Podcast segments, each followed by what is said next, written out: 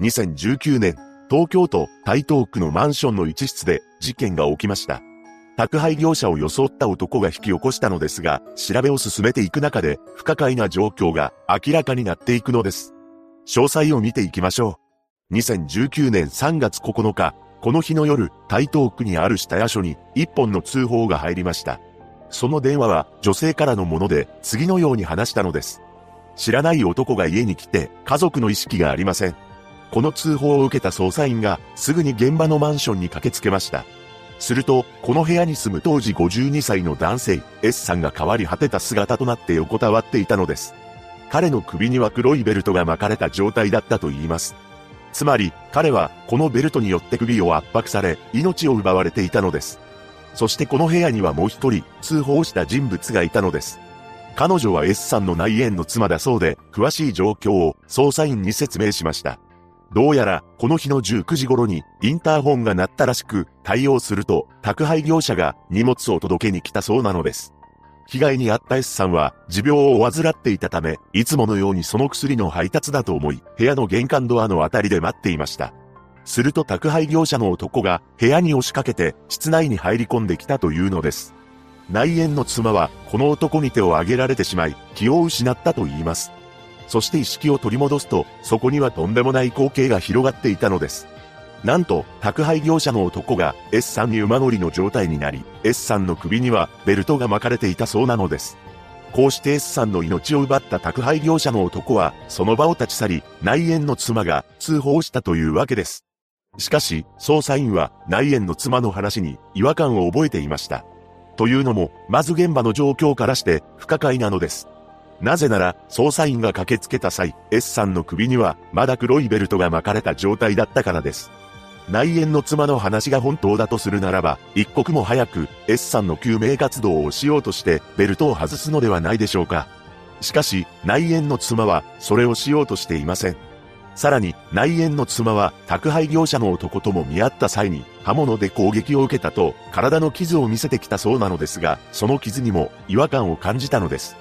何でも刃物でつけられた傷にしてはかなり浅かったようで、捜査員は自分でつけたのでは？と疑念を抱きました。その後、警察の詳しい捜査が始まり、防犯カメラを確認したところ、確かに宅配業者の男がマンションに訪問していたことが判明します。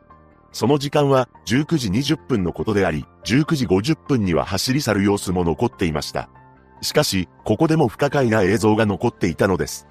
宅配業者と名乗る割には何も荷物は持っておらず、さらにはエレベーターで上がるときに2階で一旦降り、1階に戻って再び上階に上がっていました。被害者宅は7階にあったため、他の住民と出くわさないために取った行動だとも考えられるのですが、何も荷物を持たずに宅配業者を名乗るのは不自然なのです。また、カメラに残っていた映像からもわかる通り、犯人は現場に30分もとどまっていました。そんな長い時間犯人が現場に留まっていたなら、争った形跡が残っているはずですが、それもありません。さらに、内縁の妻は逃げていく犯人の男から重要な証言を聞いたと話し始めました。なんと、本件の首謀者について名前を聞いたと言い出したのです。つまり、宅配業者の男は実行役で、その裏には本件を計画した首謀者がいるということになります。そしてその名前は以前から内縁の妻と知り合いである A 子さんという女性だと話したそうです。しかし、これが本当ならば、実行役の犯人がわざわざ首謀者の名前を被害者の内縁の妻に告げるのもおかしな話なのです。この時点で捜査員は内縁の妻のことも疑っていましたが、事件から10日後に内縁の妻がまたも衝撃的な言葉を言い放ってきました。驚くべきことに記憶が蘇った、犯人は可愛だったと告げてきたというのです。この河合という男は内縁の妻の交際相手なのですが、警察が調べた結果、内縁の妻と河合は頻繁に連絡を取り合っていたことが判明しました。そして結局、事件から約20日後、犯人が逮捕されたのです。その犯人というのが、被害者の内縁の妻だった当時57歳の坂下信江と、その交際相手で、当時62歳の河合淳だったのです。取り調べで河合は S さんを手にかけた事実について間違いはありません。ただ、坂下はそこにいましたが、共謀はしていません、と述べました。そして坂下はその場にいただけだ、と主張したそうです。一体なぜ、河合は S さんを手にかけるに至ったのか、内縁の妻は嘘の通報をしたのか、ここからは事件の経緯を見ていきましょう。本件を起こした坂下信江と被害者となった S さんは、実は以前に結婚していました。二人は離婚後も内縁関係として一緒に暮らしていたそうです。そして坂下は事件から18年前の2001年頃に河合と知り合っています。何でも、その頃坂下は夜の店で働いていたそうなのですが、そこで客としてやってきたのが河合だったそうなのです。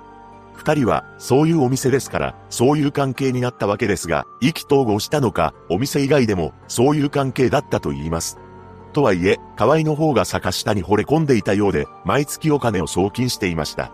河合は、鹿児島の奄美大島の老人ホームで働きつつ、休日にはハブを捕獲して販売して稼いでいたようで、毎月坂下に貢いでいたのです。さらに、坂下は夜のお店の待機所で一人の女性と知り合います。その女性というのが、先ほど事件の首謀者として、坂下が口にしていた A 子さんです。坂下は A 子さんと仲良くなっていき、やがて毎日自宅に招くようになりました。しかし、坂下は A 子さんに何かと理由をつけてお金を貸してもらうようお願いしていたのです。驚くべきことに、A 子さんは坂下に次々と金を貸してしまい、その合計は1000万円以上にも上っています。A 子さんは坂下のことを信用してお金を貸していましたが、ある日、坂下の自宅に行くと、その光景に絶句しました。なんと、家電が全部新しくなっていたのです。さすがに不安を覚えた A 子さんは家族を連れて坂下の自宅に行き、返済を求めようと試みます。しかし、逆に警察を呼ばれ、追い返されたそうです。そうして周囲から金を巻き上げながら生きていた坂下ですが、とんでもない悪質な詐欺まがいのこともやらかしていました。それは2010年頃のことなのですが、坂下は自身のことをカバコなどとネット上で名乗り、余命1年と宣告されたがん患者などと偽っていたのです。そして恐ろしいことに、嘘の闘病生活をブログで綴りながら寄付を集めていました。彼女はブログに、カバコ基金は1億円から受付中です。と書き込みをしながら集金していたのですが、そんなカバコのブログに騙された支援者は多数おり、著名人も応援メッセージを寄せていたといいます。こうして、カバコのことを信用していた方たちが、末期がん、カバコを支える会という団体を結成し、カバコの誕生日会を六本木のクラブで開いたこともあったそうです。一体なぜ、カバコの話を信じる人がいたかというと、それは、カバコの話術にありました。どうやら彼女は空気のように嘘を吐く女だったらしく、裏の組織の人間や大物の芸能人と関わりがあるようなことを平気でペラペラ話しており、それがなんともリアルで、とても上手だったというのです。またある時、親しくなった男性がカバコに連れられて5億円もするタワーマンションを見に行ったそうなのですが、そこでカバコは、おばに相談して決めますので、などと見栄と嘘で固められたセリフも吐いていました。しかし、やがて末期癌ということはデタラメであるとバレてしまい、ブログで謝罪したそうです。そんな中、事件の前月には、河合が老人ホームでの仕事を辞めて上京しています。そしてカバコこと、坂下信江は、周囲の女性に、河合と結婚する、と話していました。その後事件が起きるのですが、明確な動機や事件の流れは裁判でも判明していません。法廷で坂下は何が起こったかわからないので、はっきりしたことは言えません、と述べており、さらには自分は多重人格だ、などとも発言しています。